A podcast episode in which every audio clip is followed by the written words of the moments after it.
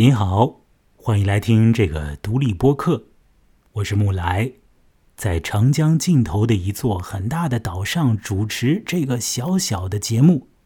节目里要来聊一些短篇小说，说说各式各样的虚构的东西，通过它们去虚实之间，指业内外。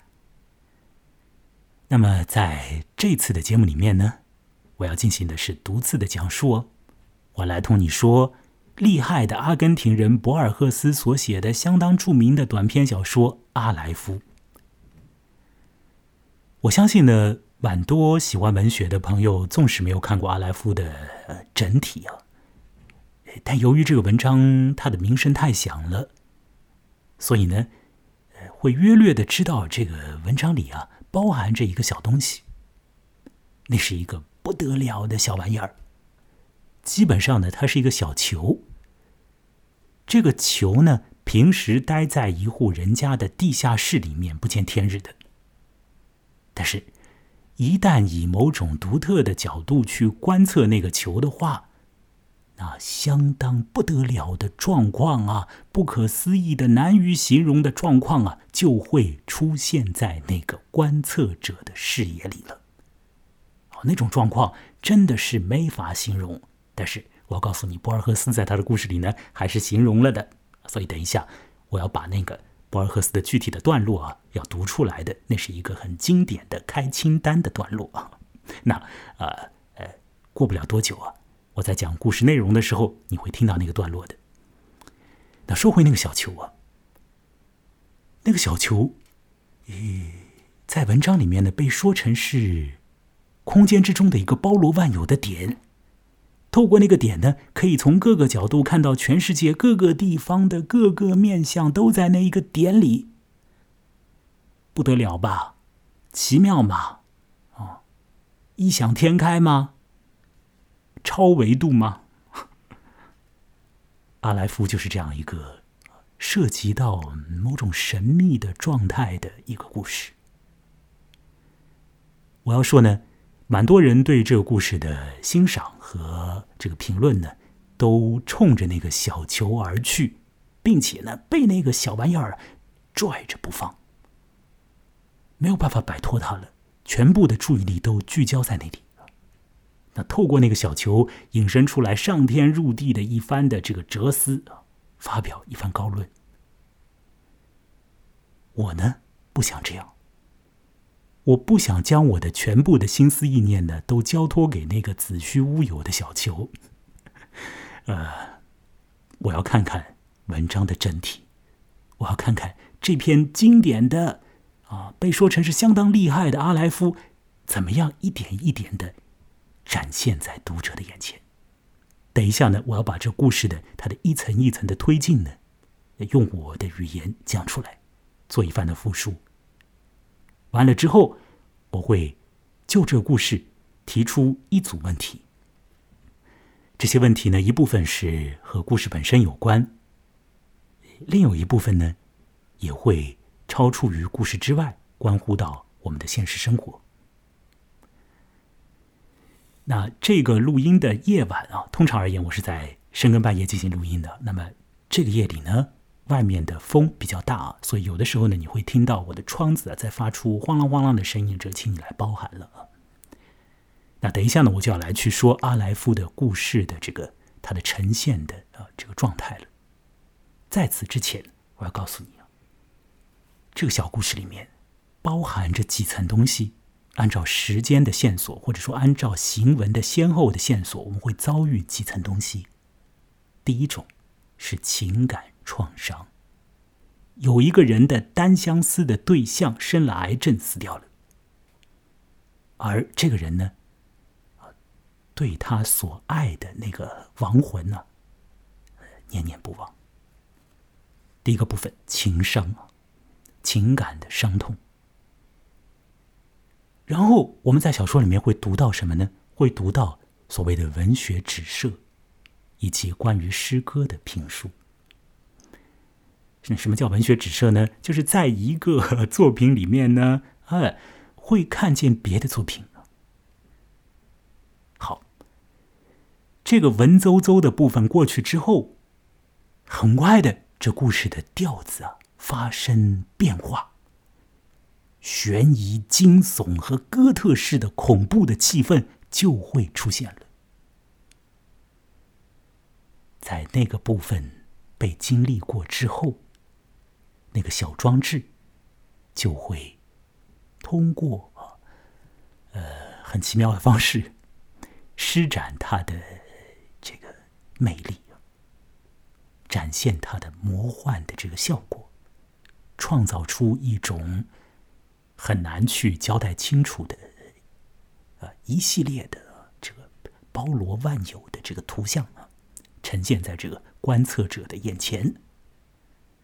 所以等一下呢，我们在故事之中也会随同那个观测者一起去看阿莱夫，以及一起去看阿莱夫里面所传递出来的、所反映出来的、映射出来的那所有的世上的东西啊，会去看的，会看到一些奇妙的状态。也许也会看到一些让人不舒服的，甚至于是让人感到悲哀的东西。照着小说里面的原话呢，会看到无限的崇敬和无限的悲伤 ，infinite wonder, infinite pity。这是英文翻译里面所用的这个语言。那当然，这个故事本身是用西班牙文所写的。好，那经由这个小装置，当然就会引发一些偏神秘的这个思考啊，你可以说是一种神秘性的思索，也可以讲是哲学性的思考，都可以啊，随便你怎么讲好了。反正这个小球，它提供给了我们很多想头。然而呢，这故事本身呢，没有纠结盘桓在内种种的思绪上面，而是呢，比较快的呢，就把这个故事呢给终结掉了，留下来的是一种叫做遗忘的东西。那么好了，以上呢我已经把这个小故事里面所会出现的几层的这个状况约略的向你做了一个交代。接下来，在美国的作曲家菲利普·格拉斯的音乐之中，我们要进入到阿莱夫的文本里面。让我来对这故事做一些复述，不要着急，让我们从容一点，慢慢的了解阿莱夫之中的那种情感伤痛，那种关于文学的讨论，那种悬疑和惊悚，以及那种不可思议的神秘。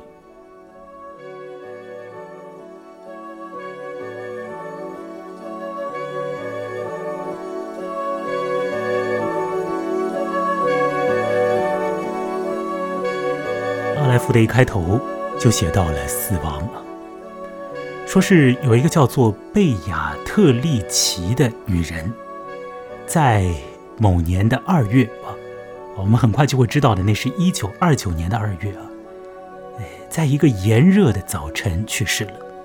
为什么2月份是炎热的呢？因为那是在南半球啊。这个贝亚特利奇死掉的那一天呢，小说里面的我发现当地的宪法广场那边高耸的广告铁架上面的广告啊，被置换了，换上了一面有关于香烟的广告牌。女友的死，单相思的对象，姑且也叫女友吧，她的这个生命的完结，某种终极的这个到来。与之相伴随的这个世界的动态是什么样的呢？仅仅就是广场上的广告牌被换了一下，这样随机的两个事情连接在一起。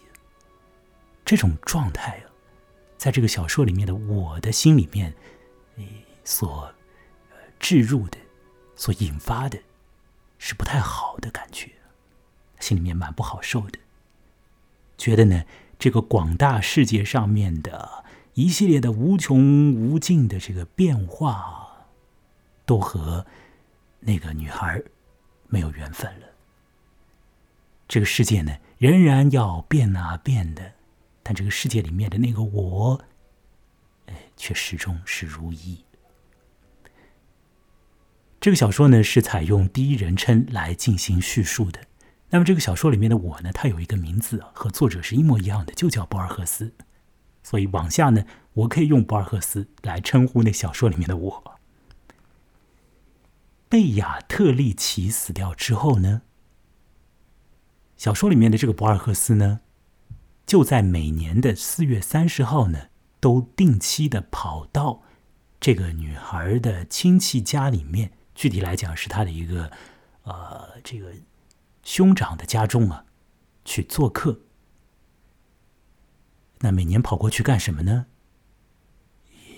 也其实也没有太大的事情可干，因为这个故事里面的博尔赫斯同那贝亚特丽奇的这个哥哥之间没有什么友谊关系可说，跑过去呢，只是为了来疏解自己心中对于那个女孩的那种情思。比如说一到那里呢，就会去看那家人家的这个居室里面所放着的贝亚特丽奇的照片，看到过去的这个女孩的种种的形态啊，在不同的年份里面摆出来的不同的姿势，那位博尔赫斯感慨万千呢，很伤心啊，很怀念呢。每年的4月30号他都去的。为什么4月30号去呢？那是那个女孩子的生日。那这样去啊去啊，一直到了1933年呢。那一年呢，4月30号下雨了。所以呢，这个贝亚特里奇的哥哥，我们就叫他为卡洛斯好了。这个卡洛斯呢，就把博尔赫斯留下来了。你可以在府上吃饭的。于是乎就吃饭。而后呢，这两个男人之间呢，渐渐的就有了更多的信任。所以此后啊，当博尔赫斯再在4月30号。跑到那卡洛斯的家里面去的时候呢，也许会带上一些像是酒啊之类的东西。那么这两个，注意啊，不是朋友的，互相认识的人，大概就会多聊一会儿的时间呢。卡洛斯是一个什么样的人呢？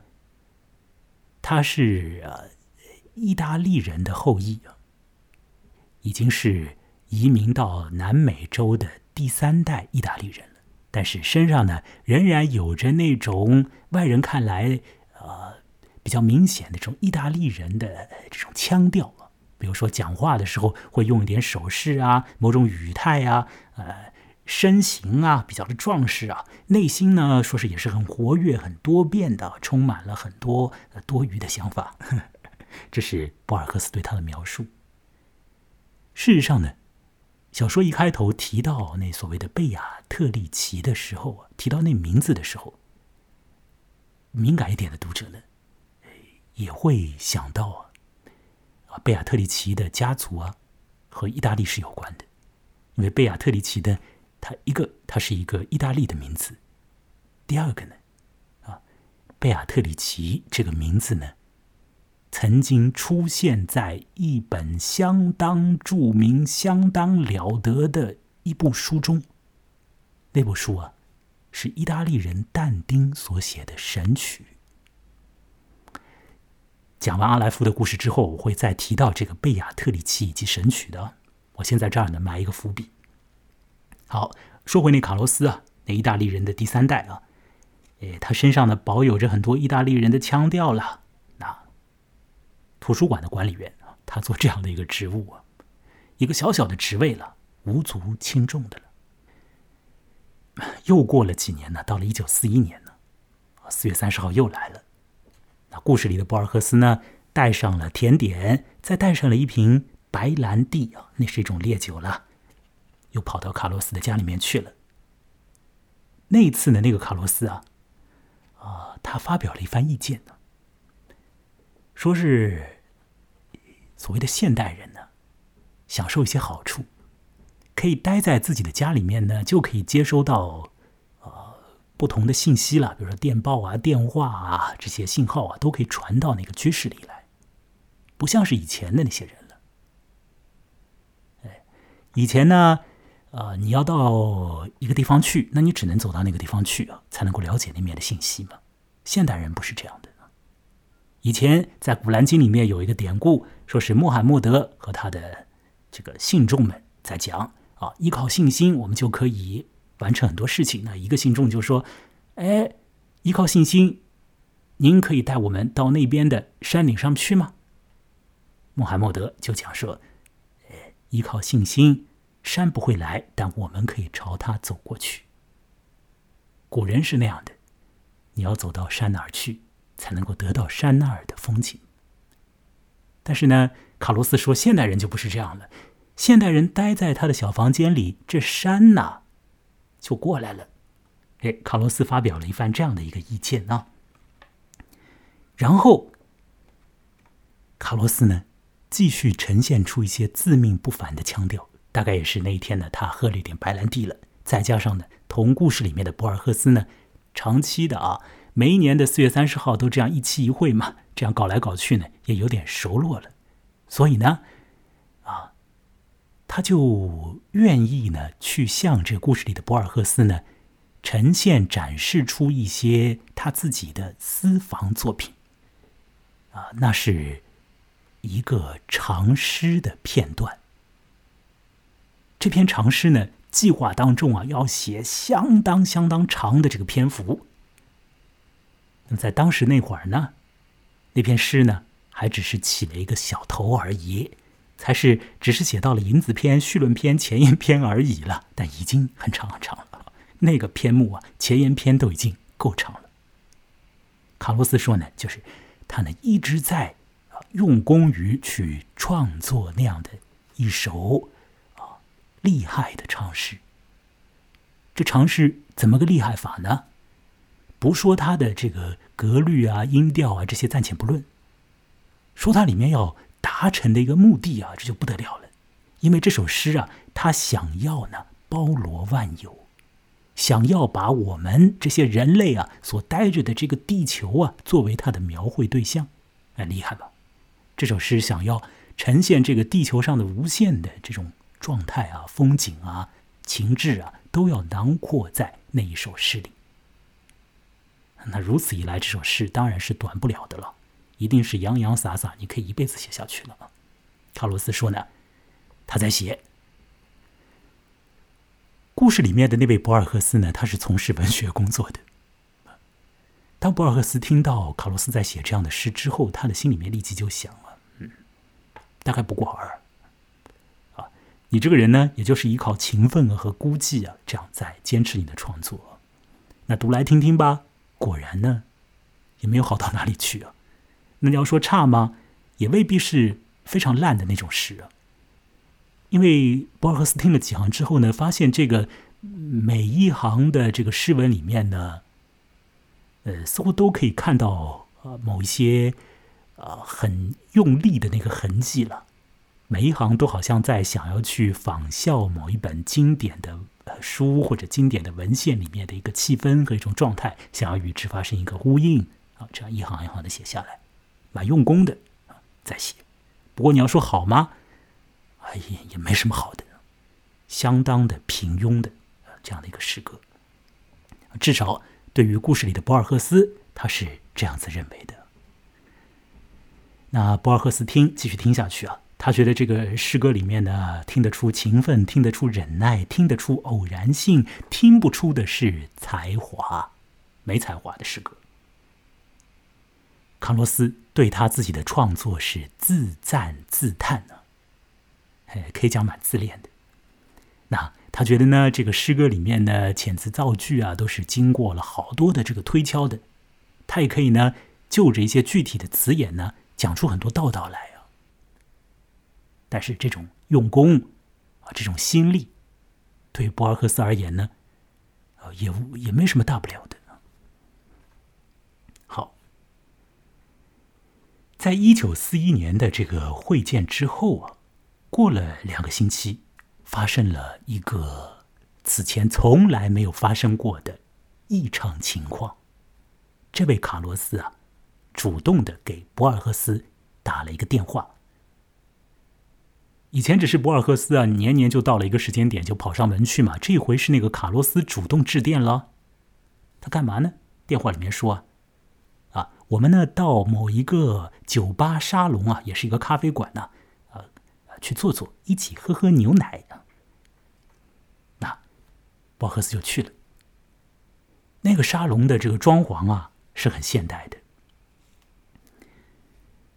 在那个沙龙里面呢，卡洛斯呢又开始呢去自鸣得意的、去讲到他的诗歌，说是呢这首诗歌呢已经被一个有钱的人呢见识过了，那个人呢觉得这首诗的这个开端部分啊就足以出版了，要把它给印出来。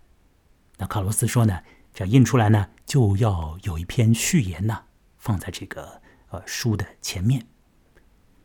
博尔赫斯听到卡洛斯讲到这个地方呢，立即他心里面就想，那这人呢他八成啊是要求我给他写一篇序吧，因为那故事里面的博尔赫斯是从事文学工作的嘛。结果呢，卡洛斯倒是没有这个念头。卡洛斯要请托故事里的博尔赫斯去做另外一件事情，他想请博尔赫斯啊去邀请另一位有名有脸的这么一个文坛人物啊，来给他写序，不是让博尔赫斯给他写，是请另一个人啊。那么让博尔赫斯呢从中牵线。博尔赫斯听完这样的请托之后呢，他心里想这怎么办啊？如果要去按照这个卡洛斯的心意啊，帮他去做这件事的话呢，那么恐怕呢，在去表述这个诗的好的这个时候呢，只能够说这首诗形式很好并且呢这个诗里边所讲到的这各式各样的内容是很科学很客观，只能够这样说了，那更多的好恐怕没有。结果呢，博尔赫斯也没去找他还是没做这件事情。没做这件事情之后呢，一直就到了10月份了。到了这个秋天的时候呢，其实当中有一个阶段吧，这故事里的博尔赫斯心里呢蛮慌的，因为他想，我一直都没给你这位卡洛斯去帮你这个忙嘛，是吧？你哪一天突然又来一个电话问我这个事情办得如何了，我如何交代的呢？倒是呢，从这个4月到10月里这个卡洛斯一个电话都没有来，完全没有音信，和其他年份和以前一模一样。到了10月份，来了一个电话，说是发生了一件大事。这个大事和写诗歌和请人作序没有什么关系。起先听起来没有什么关系吧。什么样的大事呢？说是那个咖啡馆呢，它要扩建。那么它要扩建呢，就要把卡洛斯他们家的这个祖宅把它给拆掉，在他们家的那个地盘上呢去建房子。那么好像通过一些这个法律的这个手段呢，这个事情呢已经好像80%是可以做了。那当然了，这个里面有很多的余地可以去打官司等等的。所以呢，就因为要被强拆这件事情，这卡洛斯心急火燎的给故事里的博尔赫斯呢打了一个电话，向他去说明这样的事态。那博尔赫斯听上去，当然他是完全就懵了你平时根本不来联系我的，为了你自己写的这个诗歌跟我联系联系，现在呢突然告诉我说这个房子要被拆掉，是什么意思？博尔赫斯想想那个房子对于他本人而言呢是有意味的，倒是因为那个房子是他的已经死掉了的那个新上人的某种投射，就是那贝亚特丽奇小姐的某种投射。如果那个房子真的被拆掉了，大概贝亚特丽奇在那博尔赫斯的心中的某种位置也要更加的怎么讲呢，就是失去一些依托物吧，是吧？那博尔赫斯自作多情了。卡洛斯不是因为那什么贝亚特里奇啊才来致电博尔赫斯的。卡洛斯和博尔赫斯说，这个房子拆不得，因为这个房子里面呢有一个小东西。好，各位，这个小东西要出现了。卡洛斯说呢，他就是靠着那个小东西啊来进行经年累月的创作的。离了那个小东西呢，他以后还怎么样去写那种试图去以地球为描绘对象的诗歌呢？没法写了。那个小东西提供给了他，不是提供给了他灵感而就是把各式各样的这个真切的图像提供给他，让他去描绘那些图像。卡洛斯说，那个小东西是一个球。那个小东西呢就在他家的地下室里面。小的时候他的家里人就跟他讲了，那边有一个什么什么小东西不能去搞的。那后来有一次这个卡洛斯就是想方设法到了这个地下室就发现这个地下室里有个大箱子，然后这个大箱子呢它里面或者它的边上因为这个地下室太黑了，大箱子摸得到，那它的附近或者它内部有一个球。当以某种方式去看那个球的时候呢，就发现了那个球不得了。卡洛斯说那个球是空间里面的一个包罗万象的点呢。透过这个球可以看到全世界的各个角度博尔赫斯立即就在电话里面说，地下室不是很暗的吗？怎么看？卡洛斯倒是没有在他的语调上面呢显示出来什么这种特别怪的这个语调也是很平和的说下去，说是这是一种直击心灵的东西啊！世界万有都包含在那个小球里啊！那当然，世界上所有的灯和光都在那个小球里啊！地下室是暗的，但是事实上所有的光在那个小球里怎么可能看不到东西呢？卡洛斯叫那个小球为阿莱夫。博尔赫斯听到卡洛斯道出此言之后，他立即在电话里面说，那好，我现在就来看看这阿莱夫。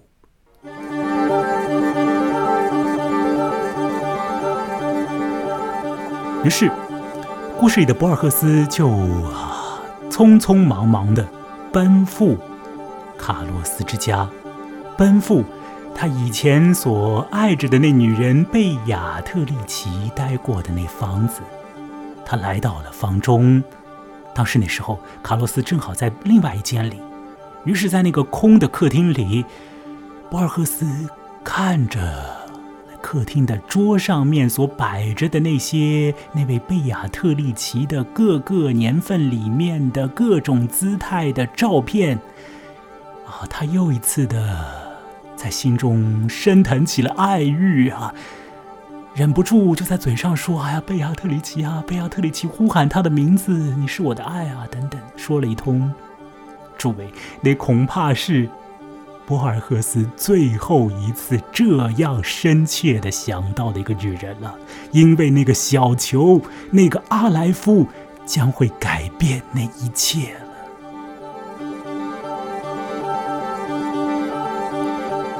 故事进行到这里，恐怖的、悬疑的、惊悚的这个气氛呢，就要浮现出来了。卡洛斯过来说：“你要看阿莱夫，对不对？”你下这个地下室去，你拿了一个垫子下去，因为你要看的时候呢，你这个身子不能够立着看的，你要倒下来看的，你就躺在那儿，以一个角度看着那个楼梯的某一个方向那个小球呢会慢慢的出来的然后你就会看到一些东西的，你就慢慢的看一会儿，看完了之后你再爬上来好了，就是这样子。卡洛斯就把博尔赫斯领下了地下室。博尔赫斯走下去的时候想，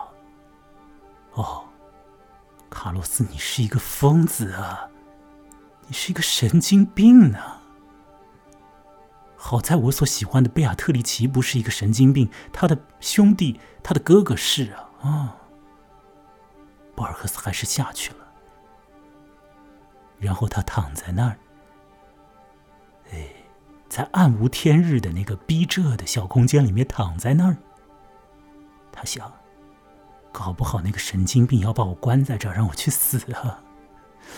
但他还是躺下去了，因为阿莱夫似乎有一种引力，博尔赫斯真的想见识一下阿莱夫究竟有什么，究竟可以映射出什么东西。而后，这博尔赫斯就在地下空间里面呢，继续的做一点的等待。那随后的一些的情况啊，就要出现了。博尔赫斯说，他实在无法去综述一个无限的总体，即使综述其中一部分也是办不到的。各位来听听这句话哈，他没有办法，这个厉害的作家，他没有办法去综合性的去描述一个无限的一个总体，即便是描述这个无限的东西里面的一块啊，都是没有办法做到的。因为他等一会儿就要去描述了，他先告诉你他无法做到，然后接下来他再勉力为之去描述那个很难描述的状态。他要开清单呢，告诉我们他看到了什么。博尔赫斯说，在很多不同的文化里面，当要去描述那种神秘的不可思议的这个状况的时候，你要找到一些特殊的描述方式。比如说你说众鸟之鸟啊，这个听起来就不知道那是什么鸟啊。你说有一个球啊，这个球的球星啊在这世上的所有的地方，但它的圆周啊却不在任何的地方。你听起来是不是不可思议啊，匪夷莫测啊，是吧？另外有一些文化里面，当他描述到这种奇特的东西的时候，他会说啊，有一种天使啊，有四个脸啊，朝向着四面。总而言之，对于完全超乎于这个世界的维度啊，完全超乎于这个意念的，所以可以去把握的那种状况的那个奇特的情态、奇特的景象，你没法用语言呢周详的描述，你只能够做一些类似于前面的那种神秘的比喻。但接下来博尔赫斯偏偏就要进行描述了。他说他看到了一个发光的球啊，而后在那个球中他看到了一系列的东西，那是这个世界上的所有的东西，那些东西是在同一个时间点上同时呈现在博尔赫斯的眼前的。但因为文章你总得一行一行的看嘛，所以博尔赫斯说他就勉强的用这个线性的方式一行一行的写一点，让我们这些读者见识见识阿莱夫。接下来我要来读小说《阿莱夫》里面的一个原文的这个段落，那是一个经典的清单，博尔赫斯要向我们描述他在阿莱夫之中窥见了什么样子的大千世界。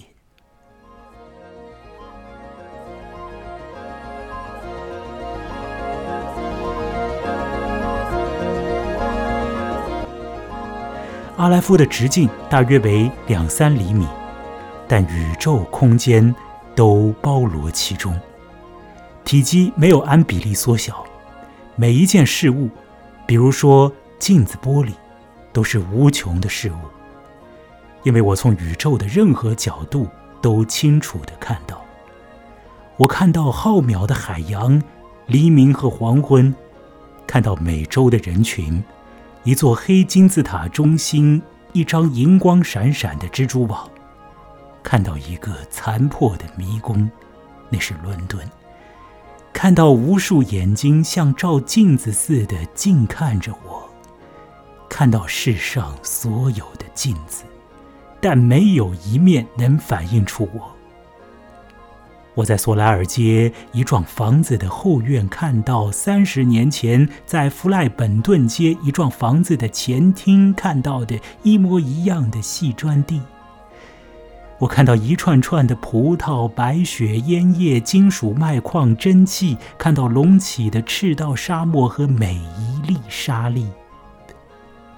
我在英弗内斯看到一个永远忘不了的女人，看到一头秀发、颀长的身体、乳癌，看到人行道上以前有株树的地方，现在是一圈干土。我看到阿德罗格的一个庄园，看到费莱蒙荷兰公司印行的普莱尼自然史出版的英译本，同时看到每一页的每一个字母。我小时候常常纳闷，一本书合上后字母怎么不会混乱，过一宿后为什么不消失。我看到克雷塔罗的夕阳仿佛反映出孟加拉一朵玫瑰花的颜色。我看到我的空无一人的卧室，我看到阿尔克马尔一个房间里两面镜子之间的一个地球仪互相反应，直至无穷。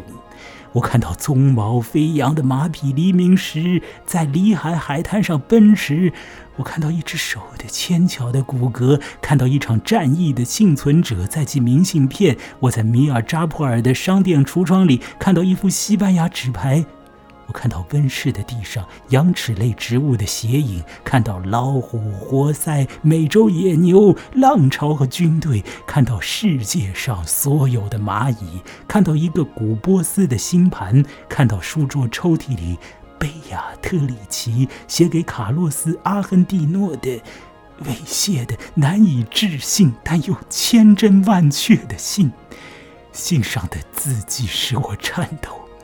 我看到查卡利塔一座受到膜拜的纪念碑，我看到曾是美好的贝亚特里奇触目的遗骸，看到我自己的暗红的血的循环，我看到爱的关联和死的变化，我看到阿莱夫从各个角度，在阿莱夫之中看到世界，在世界中再一次看到阿莱夫，在阿莱夫中看到世界，我看到我的脸和腹脏，看到你的脸。我觉得晕眩，我哭了，因为我亲眼看到了那个名字屡屡被人们盗用但无人正视的秘密的假设的东西，难以理解的宇宙。我看到无限崇敬，无限悲哀。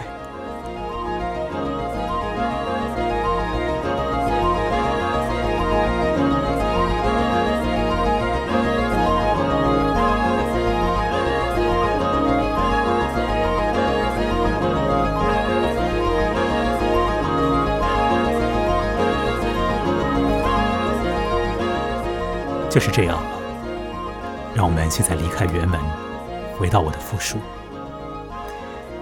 我要在这里加入一点点的评论呢，或者说要点穿方才那个段落里面的一些可能稍纵即逝而没有被你留意到的信息，比如说那位小说里面的博尔赫斯的心上人，他和他的兄长之间实质上有着一些不伦的情恋，他给他的兄长写有着这种猥亵状况的这个信件。那世界上所有的一切都因为阿莱夫而呈现了出来。各位有没有听到在刚才的段落里面不止一次两次的谈到了镜子，也谈到了镜子里面的镜像以及镜像里面的镜子，阿莱夫中的世界，世界里的阿莱夫，世界里的阿莱夫再投影出世界，可以看到自我之外的状态，也可以看到自我之内的东西，比如说五脏六腑，还可以看到血液的循环，可以看到各个时间里面的空间，可以看到有我的时候，也可以看到无我的时候，而且看到了，各位，博尔赫斯说他看到了你的脸，也就是我们这些在看着纸业的人的脸，因为我们也在这个大千世界里啊，我们也在这个三维时空里面呢，也在时间的流逝之中啊，那也就被收入到了阿莱夫的视域之中啊，也被他投影出来，放到博尔赫斯的眼前。就在那一个时间里面，这世界上的一切都冲击到博尔赫斯的，不能讲是视网膜上，而是说冲击到、灌注到这位博尔赫斯的意识层面去了。我相信阿莱夫他在放映那种种影像的时候，绝对不是就着视觉而去啊，是直接的和一种意念发生了连接。如此你才可以在同一个时间点见到这包罗万有的、超出了时间限制的，也超出了空间限制的这所有的一切嘛。就这样，无限的崇敬，无限的悲哀。我前面说了，就是这个无穷无尽的 wonder， 英文里面的这个 wonder， 无穷无尽的 pity。pity 实际上不见得是悲哀了，它是一种啊，感觉到了这个世界里面的悲哀之后的某种垂怜了，某种怜悯、惊奇和这种怜悯，都因为这个小球，这个阿莱夫而带出来、投影出来。当然，很关键的，贝亚特里奇的形象也因为这个小丘而完全的崩溃掉了，理解掉了，崩离掉了。原来她是女神啊，现在她是一个淫秽的、不伦的女人呢。好，就这样，在地下室里面，博尔赫斯在看呢，他看着看着呢，有一个声音从地下室上面传过来了。他说：“你这样呆头呆脑的，要看到什么时候去啊？你要看得走火入魔了。”那个声音是发自于谁之口呢？当然就是从那位卡洛斯的嘴巴里面发出来的。卡洛斯说：“这个老兄啊，你可以上来了啊。”是博尔赫斯呢，也就上去离开了这个阿莱夫的这个魔力圈。又回到了现实世界。博尔赫斯立即劝那个卡洛斯说：“你搬迁好了，你搬迁吧，搬到乡下去，清静一下，快点走吧。”然后他也就与卡洛斯作别。当然，他再也不会回到那个房间里去了，因为本来在那个房间和这个博尔赫斯之间的那个唯一的关联点呢，贝亚特里奇的那个形象，那种爱欲啊，毁掉了。而那个小球阿莱夫所带来的这种冲击力啊，博尔赫斯也不想再经历一次。博尔赫斯离开那个房子，来到街上，他看到街上各种各样的人在走啊，然后他一看，这所有人的脸刚刚在阿莱夫之中都看到过啊，这还怎么活啊？还好，还好，千谢万谢，这世上除了有看见，竟也还有遗忘呀。那些脸刚刚就在眼前，不过很快也被忘掉。贝亚特里奇的那形象，此前许多年都在心中，之后也便被忘掉了。故事到那里，正文终止。随后，作者说，到了1943年，他写了一个补记。说是呢，后来呢，这个卡洛斯呢把他的诗啊出版了，出版之后呢还得到了一个这个文学奖。而博尔赫斯他自己所出的诸种书呢，都没有得到这种文学奖。博尔赫斯说：“阿莱夫，阿莱夫，为什么卡洛斯要叫那个小球为阿莱夫呢？大概呢，是因为呢，这阿莱夫啊，它就是希伯来字母表里面的第一个字母吧。这个字母呢，各位可以上网查一查，就会发现啊，在希伯来文字里面那个字母是什么样子。博尔赫斯说，那个字母呢，这个形象呢，像是一个指天指地的人了。当中好像是。”就是这个字母里面好像有镜子一般的，这上面有一块镜子，下面也有了。这就是一个包罗万有的一个字母。那大概就是因为这样，因为它在文字里首先出现，所以呢，卡洛斯叫那个小丘为阿莱夫。博尔赫斯还想到说，恐怕这个世界上不只有一个阿莱夫。因为他好像以前在某种文献里面见到过，说是那个马其顿的亚历山大要去征服别地的时候呢，他曾经呢在一面镜子里面看到过那异域的景象。那在像是《1001夜》这样的虚构故事里面也出现过虚构的镜子，镜子之中有着实况。在别的一些镜面里面也会映现出好些其他的世界上的镜像呢。这种反复的投影好像不见得只有在阿莱夫那个小玩意儿里才会出现，在历史上，在故事里，在神话里，在现实中都有。那甚至于呢，在某些建筑里，在像是清真寺这样的地方，你看不到什么，看不到镜子，但是呢，你把耳朵呢放在这个柱子上一听，这柱子里面有声音，声音里面好像也囊括了这整个世界。难道这柱子这石头里面也有阿莱夫吗？不管他了。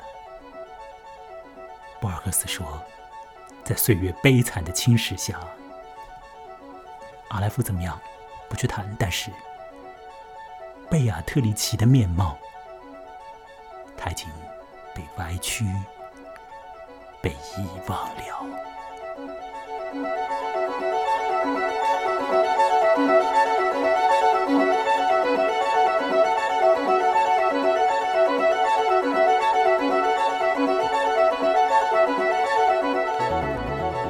好了，整个故事呢，我已经说完了，也用了蛮长的时间来复述这故事，并读故事里面的一个你听起来可能觉得哇，这是什么？就是一个清单呐，一个无限的清单呐，杂七杂八的，各种意象堆叠起来的一个清单。博尔赫斯蛮喜欢清单的，那个清单也很经典的。那个小球啊，什么鬼啊？反正就是那样的一个故事。阿莱夫经典的这个文学故事就是这样的。我基本上把这故事里面的一些重要的层次都说了。那么好了，接下来呢，我要来提出一些问题，同各位一起来想想看哦。我的第一个问题是关于贝亚特丽奇小姐的。贝亚特丽奇，贝亚特丽奇呢，她这个名字本身呢，如我在复述故事的一开头的时候所讲到的，她和神曲里面的一个形象同名，但丁的神曲。神曲里有一个诗人，他去见识了这基督教世界里面的那所谓的地狱、炼狱还有天堂。地狱和天堂啊，我们大概可以明白啊，这脑子里面有个概念嘛，是什么？这炼狱呢，就是一些还不足够可恶啊，不会到地狱，但是呢也不足够好，没法到天堂的那些人呢，你到炼狱里面去。在经受一番锤炼之后呢，你可以通达天堂。那么这神曲里面的有一位诗人呢，他因为对于这个一个叫做贝亚特丽奇的一个人的爱，而开始展开这地狱、炼狱、天堂之旅。这本神曲啊，确确实实就是在现实里面也是因为爱才去写的。这个诗人在一层一层的游览地狱的景象，或者见识着地狱里面的景况。那么在一点一点的逐级的去了解炼狱的时候呢，都是在另一个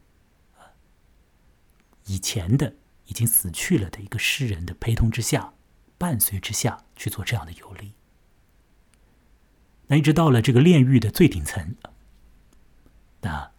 那位已死去的诗人呢退场，来了一辆车，这辆车上呢载了一个人，那个人就是贝亚特里奇。随后呢，这但丁的《神曲》里面的那个诗人，那个作者，就和他的一直爱着的那女人贝亚特里奇一起升到天堂，从一层天开始一直往上升。那么在《神曲》里面呢，对于地狱的描写是怎样的，对于炼狱的描写是怎样的，大家可以上网找一些资料或者读一些片段啊，可以领略里面的一些好玩的一些动态。对于天堂的这个描写呢，更加考验那位作者吧。在天堂里面呢，有很多光，各式各样的光啊，因为某种动态而引导出来的光。那在《神曲》里面呢，这天堂篇基本上就是在写一种光，在写多种光吧。一个男人在一个女人叫做贝亚特里奇的这个女人的带领下、牵引下，深入天堂，了解各种的光，一直到，当然这是最顶层，在这个作者的想象里面最顶层呢，去接近那位神。好，现在我们到博尔赫斯的阿莱夫里看看，同样有一个贝亚特里奇啊。贝亚特里奇是如此那般的可以带领人去游历天堂的女子吗？是一个半神一般的人吗？当然不是啊。她也许长得很好看，但是和她的兄长之间有不伦恋，是这样的一个女人。神曲里面有如此之不可思议的光，阿莱夫里呢，这地下室没光啊。阿莱夫那个小丘里面有光啊，可是看到的那种光所带领出来的，所映照出来的，难道是上帝啊？不是啊。是意义吗？不是啊。是混乱，是无序，是完全一滩，让人感到吃惊、wonder，同时也是 pity。太悲哀了，我也要因为你这样的悲哀而垂怜了。是那样的混沌不堪啊，完全失去秩序的这个荒谬的宇宙，在阿莱夫里，在光里啊，在贝亚特里奇这个名字的辐射里啊，爱带来信心，可以去找到意义，可以去使得这个世界变得有秩序，但是在神曲里啊，而在博尔赫斯的阿莱夫里呢，情况如何？各位可以透过贝亚特里奇这个名字，去思考一下这个问题。就是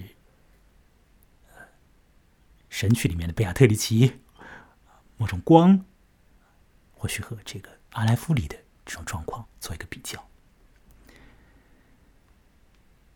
那么来看看第二个问题吧。我想到的第二个问题呢，是和遗忘有关的。小说最后呢，基本上把它的落脚点放在了遗忘上。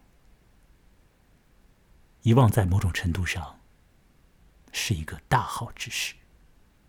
我们要谢天谢地谢神谢自己有遗忘这个功能。如果什么都忘不了的话，那很可怕的。你忘不了贝亚特里奇，也忘不了阿莱夫，忘不了阿莱夫里的一切，那就完了。那么在博尔赫斯的一些小说里面呢，就有这种忘不了一切的人，比如说像是有篇叫《博闻强记》的傅内斯，也是一篇很有名的一个故事啊。那如果忘不了，很恐怖的，非常非常具有灾难性的后果的。那好在我们可以忘掉。到底多看到一点东西好呢，多接受一些信息好呢，还是把一些信息忘掉为好呢？各位可以想想。第三个问题，我们来想想现实时空里面的阿莱夫啊，各位手上是不是有一个手机啊？你从手机里听到了我的声音啊？哎，这是我在2020年8月中旬的一个夜晚，多风的夜，但是我的房间里面呢是没什么风，只是窗子在响，我在里面啊热得不得了啊！啊，如果阿莱夫把我的景象啊，把我的样子照到你那边的话，那你会看到呢，我汗流浃背的。在对着一个话筒啊，在讲话，在自言自语，像个疯子一样啊。没，还好我们的手机没这个功能，但是我手机把我的话、啊、或者电脑吧，这个互联网啊，把我的话传到你那儿去了，跨时空的。哦，这小玩意儿厉害吧？你想想看，阿莱夫那么样的神秘莫测。博尔赫斯在那个时候他也没想到以后有互联网吧，是吧？阿莱夫是在1949年的时候被发表出来的、哦、当时博尔赫斯是50岁哦。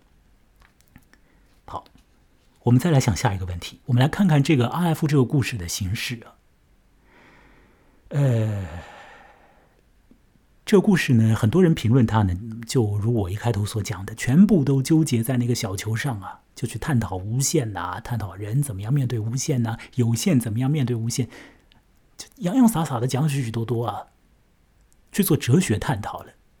那也有一些评论者呢，去做这个神秘学的探讨了，讲希伯来文化啊，讲宗教、基督教啊，等等的啊。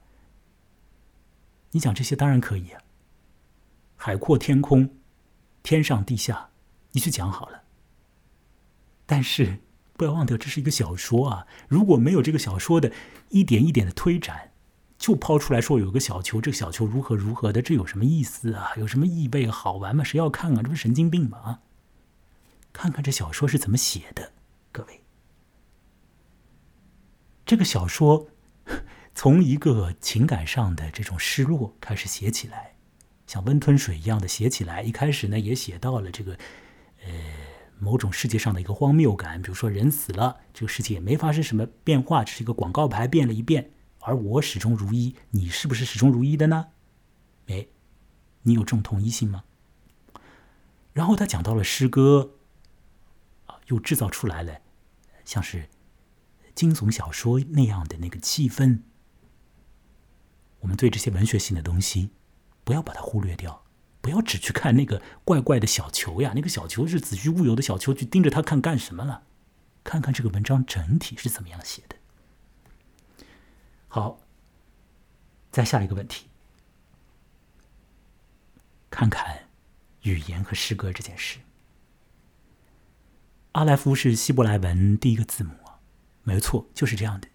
但是不止这样，如果你在网上在维基百科里面搜索阿莱夫的话，你会知道阿莱夫是好多种文字里面的第一个字母的这种称法，甚至像是希腊文大概阿尔法什么之类的，是吧？我们在数学里面会用到这个，和阿莱夫也相近嘛，这个读音是不是啊？好多好多文字的第一个字母都被叫做阿莱夫或者类似于阿莱夫这样的读音，那写法呢，大概也有一点相近。文字可以包含一切吗？语言可以处理这个宇宙里面的一切吗？可以处理心里面的一切吗？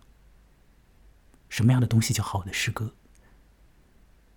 只是把眼前所见、心中所见，这样按照一定的格律，按照一定的这个规则，考究的记录下来吗？客观的还原出来吗？这就叫好的诗歌吗？如果这样的还原的话，你是不是可以一辈子不停的写诗啊？像个拍照，像个照相机一样的，不停的把你心里面的东西一点点拍下来，这叫是好的诗歌吗？语言只是这样运作的吗？以阿莱夫为第一个字母的那所谓的语言只是这样运作的吗？不是这样运作的，各位。那么它是怎么样运作的？什么样又叫好的诗？好的语言？下一个问题，其实已经到了第6个问题了。想想看，情感状态的转变。这故事里面的一个很大的一个支柱啊，就是情感、爱欲。这个爱欲变掉了，因为某种角度的观察，因为收到了一些信息而变掉了。对着一些照片可以喊出贝亚特里奇的名字，说你是我的爱，不停地要去看那些照片，把阿莱夫里面的东西再看看，这情感呢分解掉，离散掉了。想想看，这种情感状态的被建立以及被维持，再有它的涣散，它和某种形象的关系，和记得和遗忘的关系。接下来这个问题又是关于现实的，我们想想看未来啊，哎，各位，你现在是不是一直在拍照片呢？一直在记录你的眼前所见的景象啊，把它传到网上去。某种像是阿莱夫一般的东西里面所汇聚的这些信息啊，越来越多哎。未来会发生什么情况？也许人们巴不得要删掉一点呢，是吧？或许你的子女啊，到了某种年龄啊，他一看到你的父母小的时候，就是他的父母小的时候，就是你呀，什么样的啊？10几20岁的时候，历历在目，各种网上资料都查到，是不是也蛮恐怖的啊？你死了以后，网上资料还在，是不是也挺吓人的？各位，现在已经有一些网上服务机构啊，这个他们已经在考虑，就是帮助你删除你的信息了，不是帮助你建立信息，有意思吗？帮助整个世界和你共同遗忘，而不是共同看见哦。好玩吧？未来恐怕这个趋势要越演越烈的哦。你的心中有几个贝亚特里奇呢？他们的形象被你扭曲过吗？你要不要忘掉他们呢？讲到这里，我把我所想到的几个问题也都说了，当然还可以提出其他不同的问题，但我想到此打住，已经够多了。本次节目呢进行到这儿呢，也已经到了尾声。那么这次是我独立的讲述，那独自讲呢，就难免会有一种效果，就是呢，你会听着听着呢，思绪跑到别的地方去了。我觉得没什么不好的，我就是按照我的节奏，用我的语言呢，我没有一个稿子的，只有一个线索，只有一个提纲，我就对着这个提纲讲啊。那讲的过程之中，音乐呢是同步的搭上去的，同步的放到我的讲述里来的，不是后期添加的。老早的时候后期添加，但现在基本上都是同步进行啊。但是因为太热了，思绪有的时候要就是一下子扭不过来啊，所以当中呢我可能会断掉几次啊。那么再重启一个录音，再把这些录音呢合在一起，你听到的这个完整的录音。那么这种讲述呢，就是我的这个方法。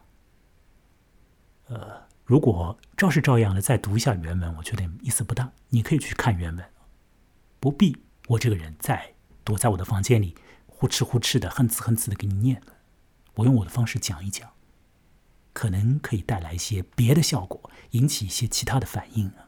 再提出我的想法，提出我的问题，我们可以一起来想想啊。当然，你不必想到了什么之后，你再发一个信息告诉我。我相信你也不会啊，这个也不必。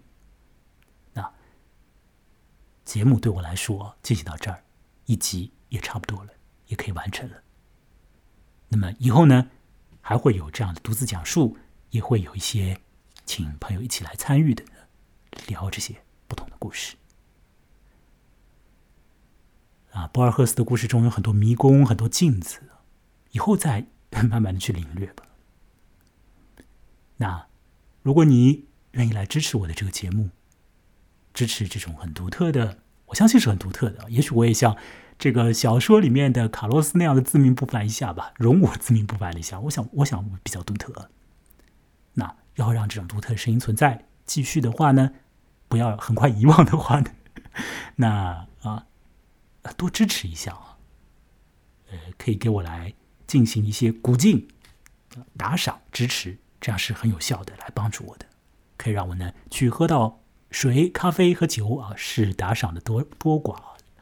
那这段时间打赏还是比较有限的，所以大家呢，如果觉得这样的节目有点意思啊，多来鼓励鼓励。网络里面很多东西实质上也是很脆弱，很脆弱的。那么，如果你要进行打赏的话呢，可以到我的微信公众号上面，在具体的文章下面呢，在包含节目的文章下面呢，就是有打赏按钮啊，有二维码啊。也可以到我的网站，我的 blog 网站啊，我个人的 blog 网站呢，是我名字的拼音点 xyz， 就是 mulai 点 xyz， 上面也有赞助和支持的，不能叫赞助了，叫赞赏和支持的这个链接页面呢。你可以用支付宝、微信，还可以用 PayPal 或者 PayPal 是吧，来进行你的支持，都是可以的，我都很感谢啊。小额的支持是很感谢的，当然大额同样非常感谢，非常非常感谢。那希望能够有一些这样的支持啊。那我的微信公众号的名字呢，和我本人是一样的，木来，羡慕的慕，来去的来。好，本次节目就进行到这里。如果你在晚上收听，祝你现在已经可以再想一下，然后呢就可以很舒服的睡去。好，下次再见。